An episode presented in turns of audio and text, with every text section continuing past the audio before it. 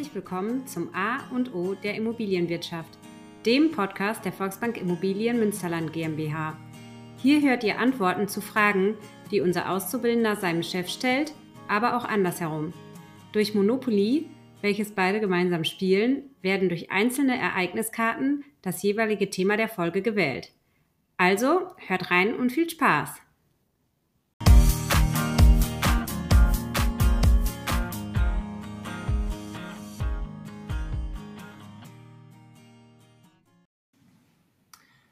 Hi Oliver.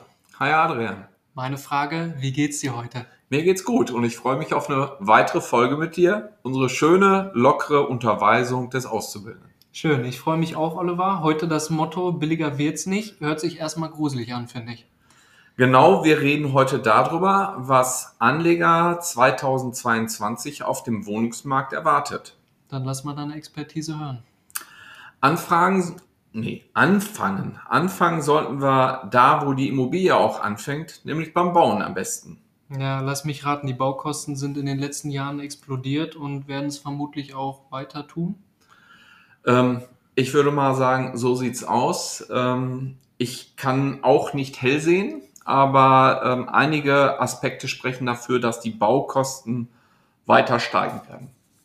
Warum meine ich, oder das Bauen insbesondere, weil die Baukosten äh, steigen, ähm, der Baugrund äh, knappes Gut, wir haben nicht mehr so viel Flächen, wo wir bauen können, wird auch immer teurer, also haben wir schon zwei Aspekte.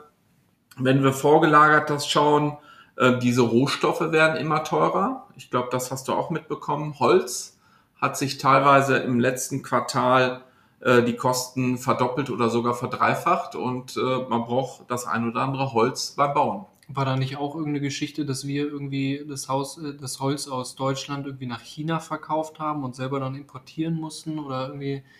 Genauso habe ich das auch mitgekriegt und da schüttelt man natürlich den Kopf, aber so war's und äh, man braucht Holz ja auch nicht nur ähm, fürs Bauen, ähm, auch unsere Vita äh, in geprinteter Form besteht aus Holz letztendlich und äh, dann ist leider auch dort der Preis für den Druck äh, ein bisschen in die Höhe gegangen. Und da merken wir es bei unseren Medien und bei unseren Kunden merken wir es, wenn wir dort einen Dachstuhl etc. errichten wollen. Also ähm, und Holz ist nur ein Bestandteil. Dämmung war genauso sehr stark äh, verteuert gewesen in den letzten Monaten und ähm, ich gehe davon aus, dass das auch nicht sofort wieder zurückgedreht wird. Und noch ein Bestandteil gibt es, glaube ich, das sind die Zulieferengpässe. Auch da schon was von gehört? Äh, Corona war ein großer Punkt der Lieferengpässe, so wie ich das jetzt gehört habe, ähm, weil viele Fahrer, glaube ich, ausgefallen sind oder auch hier mit äh, England, äh, weil die aus der EU eben ausgetreten sind und da irgendwie Lkw-Fahrer dann nicht mehr fahren durften und Katastrophe ja fast. Genau, Materialien kamen gar nicht mehr, weil teilweise die äh, Lkw-Fahrer fehlten. Und äh, das, was wahrscheinlich auch überall in aller Munde ist, sind die fehlenden Chips und Halbleiter. Deswegen werden Autos nicht mehr ausgeliefert. Ähm, ja, betrifft das die Immobilien auch? Ich sag mal ja. Ähm, da ist das Beispiel, was ich am häufigsten gehört habe, ähm, Heizung. Also Gebäude fast fertig, nur die Heizung soll noch eingebaut werden, aber die Heizung ist nicht da. Und ich weiß nicht, ob du in dieser Phase äh, aktuell ohne Heizung in einem Haus wohnen willst, Adrian. Das kommt ganz auf meine Winterjackenkollektion an, die ich zu Hause habe.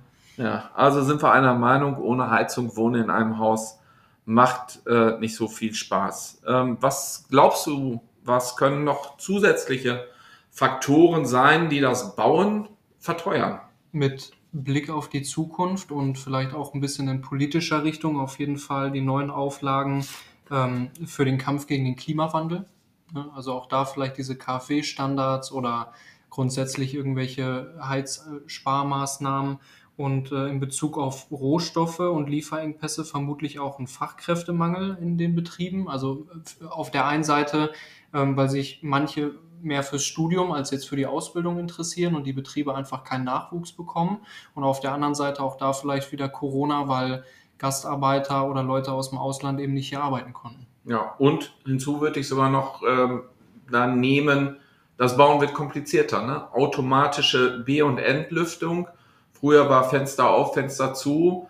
Ähm, jetzt gibt es zusätzlich automatische B- und Entlüftung, sprich Kabelschächte müssen gemacht werden oder Entlüftungsschächte, damit wir das Gebäude möglichst klimareduziert bauen können. Also äh, das sind weitere Faktoren, die das Bauen teurer machen werden. Ähm, also Bauen wird teurer. Verbunden vielleicht damit auch, ähm, wenn man es nicht selbst nutzt, für die Mieter, dass die Mieten steigen werden. Ähm, ist, glaube ich, relativ naheliegend, dass die Vermieter diese Kosten an die Mieter im Neubau weitergeben werden. Bei Sanierung sicherlich auch. Auf der anderen Seite, die Mieten werden ja mit Sicherheit nicht in den Proportionen steigen, in denen die Kaufpreise steigen oder gestiegen sind. Ähm, sicherlich nicht, kommen wir, glaube ich, gleich auch noch mal äh, drauf auf Zahlen da vielleicht. Vielleicht haben wir die ein oder anderen Ergebnisse da noch. Ähm, zu den Zinsen würde ich noch mal kurz was sagen. Niedrige Bauzinsen haben wir definitiv, Adrian. Ähm, mit höherer Nachfrage nach Wohnimmobilien, vielleicht steigen die auch. Vielleicht ist auch irgendwann mal das Ende dieser niedrigen Zinsen erreicht. Ähm, das will ich vielleicht auch nur einmal kurz äh, plausibel machen letztendlich, was das bedeutet. Ähm, extrem niedriges Zinsniveau. Wir nehmen einfach mal nur so eine Darlehenssumme von 300.000 Euro plus dein Eigenkapital, was du ja immer noch dazugeben willst. Auch da wollten wir eine Folge zu machen. Irgendwie kommen wir nicht hinterher. Und nehmen einfach mal nur an, ob der jetzt genau heute in dieser Folge stimmt, weiß ich nicht. 1,5 Prozent. Es ist ja nur ein Beispiel.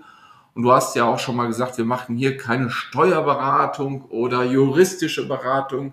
Es sind Beispiele, die wir hier präsentieren in unserem Podcast. Und wir nehmen einfach mal an, 1,5 wäre der Zinssatz. Nach Adam Riese sind das dann 4.500 Euro, die man pro Jahr an die Bank bezahlen müsste. Ähm, und jetzt nehmen wir einfach nur eine Zinssteigerung von 1,5 auf 2 Prozent an, also immer noch im historischen Vergleich ein verdammt niedriger Zinssatz mit 2%. Ähm, heißt aber jetzt, müsste ich an die Bank 2% mal 300.000, 6.000 Euro schon bezahlen. Immer noch eine niedrige Zahl, Adrian, sicherlich. Es sind auch nur 1.500 Euro. Man kann sich das auch schön klein rechnen äh, und durch zwölf Monate nochmal dividieren, dann ist die Zahl nochmal niedriger. Prozentual wäre es aber eine Steigerung um 33 Prozent zum Vorjahr. Auf der anderen Seite hochgerechnet, mal all die Jahre, die man dieses Darlehen dann abbezahlt, bleibt es ja auch nicht bei den 6000 Euro, sondern läppert sich auf der Gesamtsumme mit Sicherheit dann auch nochmal. Da hast du mehr als recht. Also nimmt man diese 1500 mal die Zinslaufzeit, äh, kommt da ein richtig dicker Betrag raus. Also dann wird auf einmal das Kaufen und Finanzieren über Darlehen sehr, sehr teuer. Ähm, und ich sag mal, diese kleine Erhöhung nur über 1500 Euro kann bei knappen Finanzierungen schon dazu führen, dass es nicht mehr machbar ist. Also auch da aufpassen und da wird der ein oder andere leider nicht mehr in sein Eigenheim kommen. Um aber diesen Effekt, den wir vorher haben, noch hinzuzunehmen, sagen wir jetzt einfach, das Bauen ist 50.000 Euro teurer geworden. So, Frage an dich, hast du deswegen 50.000 Euro mehr Einkapital? Mit Sicherheit nicht. Also nehmen wir jetzt nicht 300.000 auf, sondern 350.000 Euro. Die mal den erhöhten Zinssatz von 2% sind wir dann bei 7.000 Euro. Das in Relation zu vorher 4.500 sind wir bei plus 2.500 Euro. Oder nach Steigerung prozentual, dann hört sich das viel dramatischer an, von 55% Also das sind zwei Aspekte, wenn man sie zusammennimmt ähm, zu einer deutlichen Verteuerung beim Bauen halt führen wird. So, und ähm, die Prognose, ich glaube, dass es mit den Zinsen tendenziell nicht mehr niedriger werden kann und äh, wahrscheinlich auch äh, das Zusammenspiel, und das ist im aktuell in unseren Podcast-Folgen ja immer wieder mal ein Thema, KfW und Förderung. Auch da äh, sind wir, glaube ich, von überzeugt, die Anforderungen an eine Förderung, damit äh, ein Tilgungserlass oder günstige Zinsen, wird dazu führen, dass die energetischen Anforderungen höher werden und damit werden auch die Baukosten sicherlich höher werden. Also ähm, einiges spricht dafür, dass es teurer wird.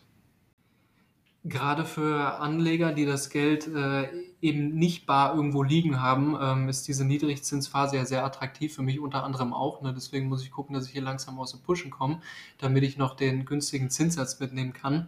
Ähm, und was ist mit der Inflation? Ähm, die Inflation, äh, äh, Adrian, die treibt viele Investoren und Anleger und auch vermögende Leute sicherlich zum Immobilienkauf. Ne? Ähm, vielleicht kleiner Rückblick, wir sind jetzt ja schon in 2022, aber im November letzten Jahres war der Höchststand erreicht bei 5,2 Prozent ähm, Inflation. Das war der höchste Stand vor, im Vergleich zu 30 Jahren. Das ging im Dezember weiter, im Januar auch. Und ähm, ich sehe schon deinen Blick, äh, bevor du mich jetzt zur Inflation löcherst. Ähm, wir machen dazu eine Podcast-Folge. Ist das okay für dich? Alles klar, Oliver, das wollte ich hören. Das heißt, Stand jetzt, die Preise werden konstant weiter steigen, weil ich habe auch schon gehört, dass es in manchen Metropolen äh, auch wieder zu Preiseinbrüchen oder Preiskorrekturen kommen soll. Ähm, also die Gefahr einer flächendeckenden Immobilienblase in Deutschland wird von ähm, Experten zumindest als überschaubar äh, angesehen. Die Gefahr vielleicht schon, aber nicht fleckendeckend. Ähm, angesichts der steigenden Preise kommt es gerade in großen Städten zu spekulativen ähm, Übertreibungen, was die Preise angeht. Ähm, vielleicht um dir mal so ein Beispiel zu nennen, oder hast du da was? Hau ein Beispiel gerne raus. Ähm, also vielleicht für, für Münster auch mal, wie das so gesehen wird. Hier werden Immobilien letztendlich ähm, gekauft zu einem Vervielfältiger zwischen ähm, Kaufpreis und Miete vom 35 bis sogar 45-fachen. Und auch in den Metropolen, die wir vorher hatten, so wie Berlin, München, Frankfurt, Hamburg, Leipzig, äh, liegen diese Ziffern, also dieses Verhältnis Jahresnettomiete zu Kaufpreisen, laut so Analysehäusern wie Empirica auch bei 35,5 bis 46,9. Also von daher reiht sich da Münster in meinen Augen sehr gut ein. Das heißt, damit ich was von meiner Kapitalanlage bzw. meinem Investment habe, ähm, sollte ich so langsam anfangen. Ja, du, du musst zusehen, dass du deine, die günstigen ähm, Zinsen letztendlich dir sicherst und auf der anderen Seite der Kaufpreis, und das ist ja diese Relation, ähm, darf nicht zu hoch sein. Und wenn du eine gute Rendite haben willst, ähm, vielleicht musst du dir dann eher einen Standort aussuchen, ähm, wo die Relation eher beim 25-fachen liegt oder beim 20-fachen. Nur da kann ich dir sagen, ähm, die gibt's nicht mehr so oft. Und Ähm, und was wolltest du sagen? gerade in München, Berlin, Hamburg und was weiß ich nicht noch, Köln, Düsseldorf, Dortmund, da brauche ich wahrscheinlich gar nicht ersuchen. Genau, da wird's schwierig. Und ähm, warum wird trotzdem noch zu diesen hohen Faktoren, und das ist das ja gekauft, den Leuten fehlen letztendlich die Alternativen. Ähm, die ähm, haben viel Barvermögen, was du gerade schon gesagt hast, auf ihren Konten. Ähm, und statt negativ zu Zinsen, äh, Negativzinsen zu bezahlen, geht man irgendwo dann letztendlich in ähm, Sachkosten halt rein. Ne? Oder Sachimmobilien, Goldimmobilien. Vielleicht packen wir das äh, zu unserem Podcast ähm, mit der Inflation dazu. Ähm, was könnte ich dir noch ähm, berichten? Das mit ähm, Gefahr mit der Immobilienblase machen wir am besten auch im Podcast. Ähm, haben wir aber, glaube ich, auch schon mal gesagt, am besten mit dem Bericht zum Gutachterausschuss. Ähm, vielleicht noch mal zu anderen Experten letztendlich, die wir hier zitieren könnten. Also die Deutsche Bank, die ist der Meinung, ähm, dass der Anstieg der Immobilienpreise äh, in 2022 zumindest abgeschwächt wird. Ähm, die rechnen, und ich finde das immer noch hoch, aber dann sieht man, auf welchem hohen Niveau wir in 2021 auch waren, dass die Preise für Eigenheime und Eigentumswohnungen ähm, um 7,5 bis 9,5 Prozent klettern sollen. Das ist aber halt nur eine Prognose und damit äh, nicht sicher. Ähm, und in diesem Jahr, nee, falsch, im letzten Jahr, in 2021, äh, war das noch bei 11 Prozent, also wesentlich höher. Und warum liegt das daran? Sicherlich auch Bevölkerungswachstum lässt nach und äh, dann äh, gehen die Preise halt auch nicht mehr so stark nach oben. Wir könnten auch noch mal vom Anfang aufgreifen, ähm, die Relation zwischen Anstieg der Kaufpreise und Anstieg der Mietpreise. Genau, also ähm, da bin ich ja felsenfest von überzeugt, dass die Mietpreise nicht mehr so steigen können. Doch dort gibt es letztendlich Bestrebungen, ja, Mietendeckel, Eingrenzung und wenn die äh, Mieten nicht so stark steigen, was die Experten sehr deutlich auch sagen, geht die ähm, ja, Schere ist vielleicht der falsche Begriff, aber gehen die, die ähm, Entwicklung von Kaufpreisen und Mietpreisen auseinander. Kaufpreise steigen oder stiegen in den letzten Jahren deutlicher als die Mieten. Also haben wir ein Delta dazwischen. Und das ist so ein bisschen auch ein Indikator für eine äh, Immobilienblase. Da würde ich aber vorschlagen, das machen wir in einem anderen Mal. Vielleicht als Fazit, wäre mein Fazit letztendlich, ähm, die ähm, Eigentumspreise steigen nicht mehr so schnell wie in der Vergangenheit, die Mietenpreise auf keinen Fall mehr. Und wer jetzt investiert, leider du dann auch, der muss zumindest sich damit begnügen, dass diese Rendite vielleicht nur noch zwei Prozent bei Immobilien bedeutet und damit nicht mehr so hoch ist wie in den Jahren zwei, drei oder vier davor. Ähm, hängt aber auch damit zusammen, Alternative bedeutet äh, für den einen oder anderen, der viel Bargeld bedeutet, auch Negativzinsen bezahlen. Viele Beispiele, die ich mir auch äh, manchmal so ausgerechnet habe, da wären ein bis zwei Prozent Rendite im Jahr schön. Genau. Das sind Kapitalanlagen, die angeboten werden, die im Grunde genommen keine Rendite abwerfen, sondern eben genau das sind, was du auch vorhin gesagt hast. Es soll nur das Geld, was ich beiseite liegen habe, eben vor der Inflation schützen. Aber eine richtige Rendite, ja, gibt es da kaum noch, finde ich. Ja, diese Menschen teilweise rechnen sich das vielleicht auch schön, weil sie zu dieser Rendite noch die Preissteigerung der Zukunft hinzurechnen. Ich wünsche dieses den Menschen, aber das ist halt nicht sicher. Und vielleicht, um nochmal ähm, einen anderen Abzweig zu nehmen, ähm, vielleicht sind wir irgendwo an so einer Spitze erreicht, aber das weiß weder du noch ich. Ne, auch hier ähm, haben wir die Weisheit nicht mit Löffel gefressen und können nicht die äh, Zukunft sicher voraussagen. Wir wissen nur, und das zeigen die Experten, die Immobilienpreise sind deutlich nach oben gegangen und wer immer wieder mal gesagt hat, ich kaufe Immobilien als Altersvorsorge, als Kapitalanlage, sollte an der Stelle vielleicht auch überlegen, ob er seine Buchgewinne, die es jetzt definitiv gibt für Immobilien, ob er sie auch realisiert. Ähm, dann hat er zwar, und das höre ich dann an dieser Stelle meistens, was soll ich mit dem Geld machen? Heißt aber, ich habe mein Geld wirklich realisiert, mein Vermögen ähm, gesteigert. Und ähm, da ist mein schönstes Beispiel immer ähm, Aktien. Ich weiß nicht, Adrian, hast du Aktien? Ja, ich habe Aktien, ich probiere mich so ein bisschen aus. Ähm, ist natürlich das Geld, was ich jetzt nicht unbedingt brauche, ne? ist Spielgeld in dem Sinne.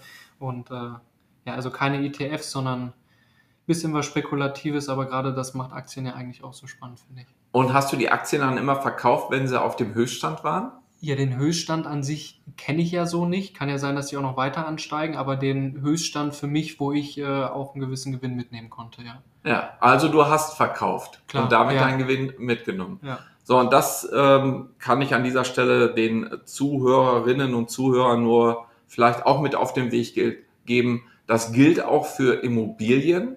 Aktien wird man auch nie auf dem Höchststand verkaufen. Aber wenn man Gewinn hat, sollte man sich auch überlegen, ob man diesen Buchgewinn realisiert. Und genauso gilt das auch für Immobilien, insbesondere für die Immobilien, die man als Kapitalanlage erworben hat, sie auch zu verkaufen, den Gewinn einzustreichen, sich darüber zu freuen, ähm, weil dann muss man zumindest nicht traurig sein, wenn die Immobilienpreise mal wieder nach unten gehen. Und auch vielleicht unterhalten wir uns darüber, ja, Adrian, auch. Du kennst jetzt in deiner kurzen Laufbahn äh, als auszubildender Immo äh, Immobilienkaufmann, glaube ich, nur steigende Preise. Oder hast du schon mal sinkende Preise miterlebt? Ich kenne, also ich sagen wir es so, ich kann mich zumindest nur an steigende Preise aktiv erinnern. Auf der anderen Seite, wenn die Preise dann wieder fallen, dann ist es vielleicht so ein bisschen wie bei Aktien, wenn ich dann genug Geld habe, kann ich ja nachkaufen. Okay, dann wäre ja geschickt gewesen, wenn du schon eine Immobilie gehabt hättest, die verkaufst du jetzt und hoffst dann auf fallende Preise. Also ich würde vorschlagen, das war so ein kleiner Ritt durch äh, die Situation, was Anleger 2022 auf dem Wohnungsmarkt erwartet, aus unserer Sicht. Das ist ja hier so ein Austausch im Rahmen der Ausbildung von Adrian. Wir nehmen mit, wir reden nochmal über Inflation, vielleicht über Zyklen bei Immobilienpreisen, ob es wirklich nur immer bergauf ging oder ob es mal Phasen auch gab, wo es nach unten ging. Und dann kann jeder seine eigene Entscheidung treffen, kauft er heute noch oder verkauft er das, was er hat. Dabei viel Spaß und Adrian, dir danke ich nochmal für eine weitere Folge von unserem Podcast und ich freue mich auf die nächste Runde. Danke dir auch, Oliver, und bis zum nächsten Mal. Ciao.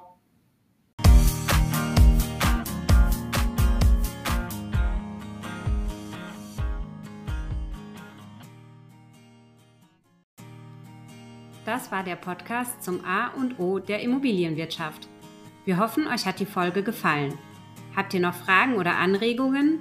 Dann schreibt uns in die Kommentare. Und wenn ihr gespannt seid auf die nächste Folge, dann abonniert einfach unseren Podcast.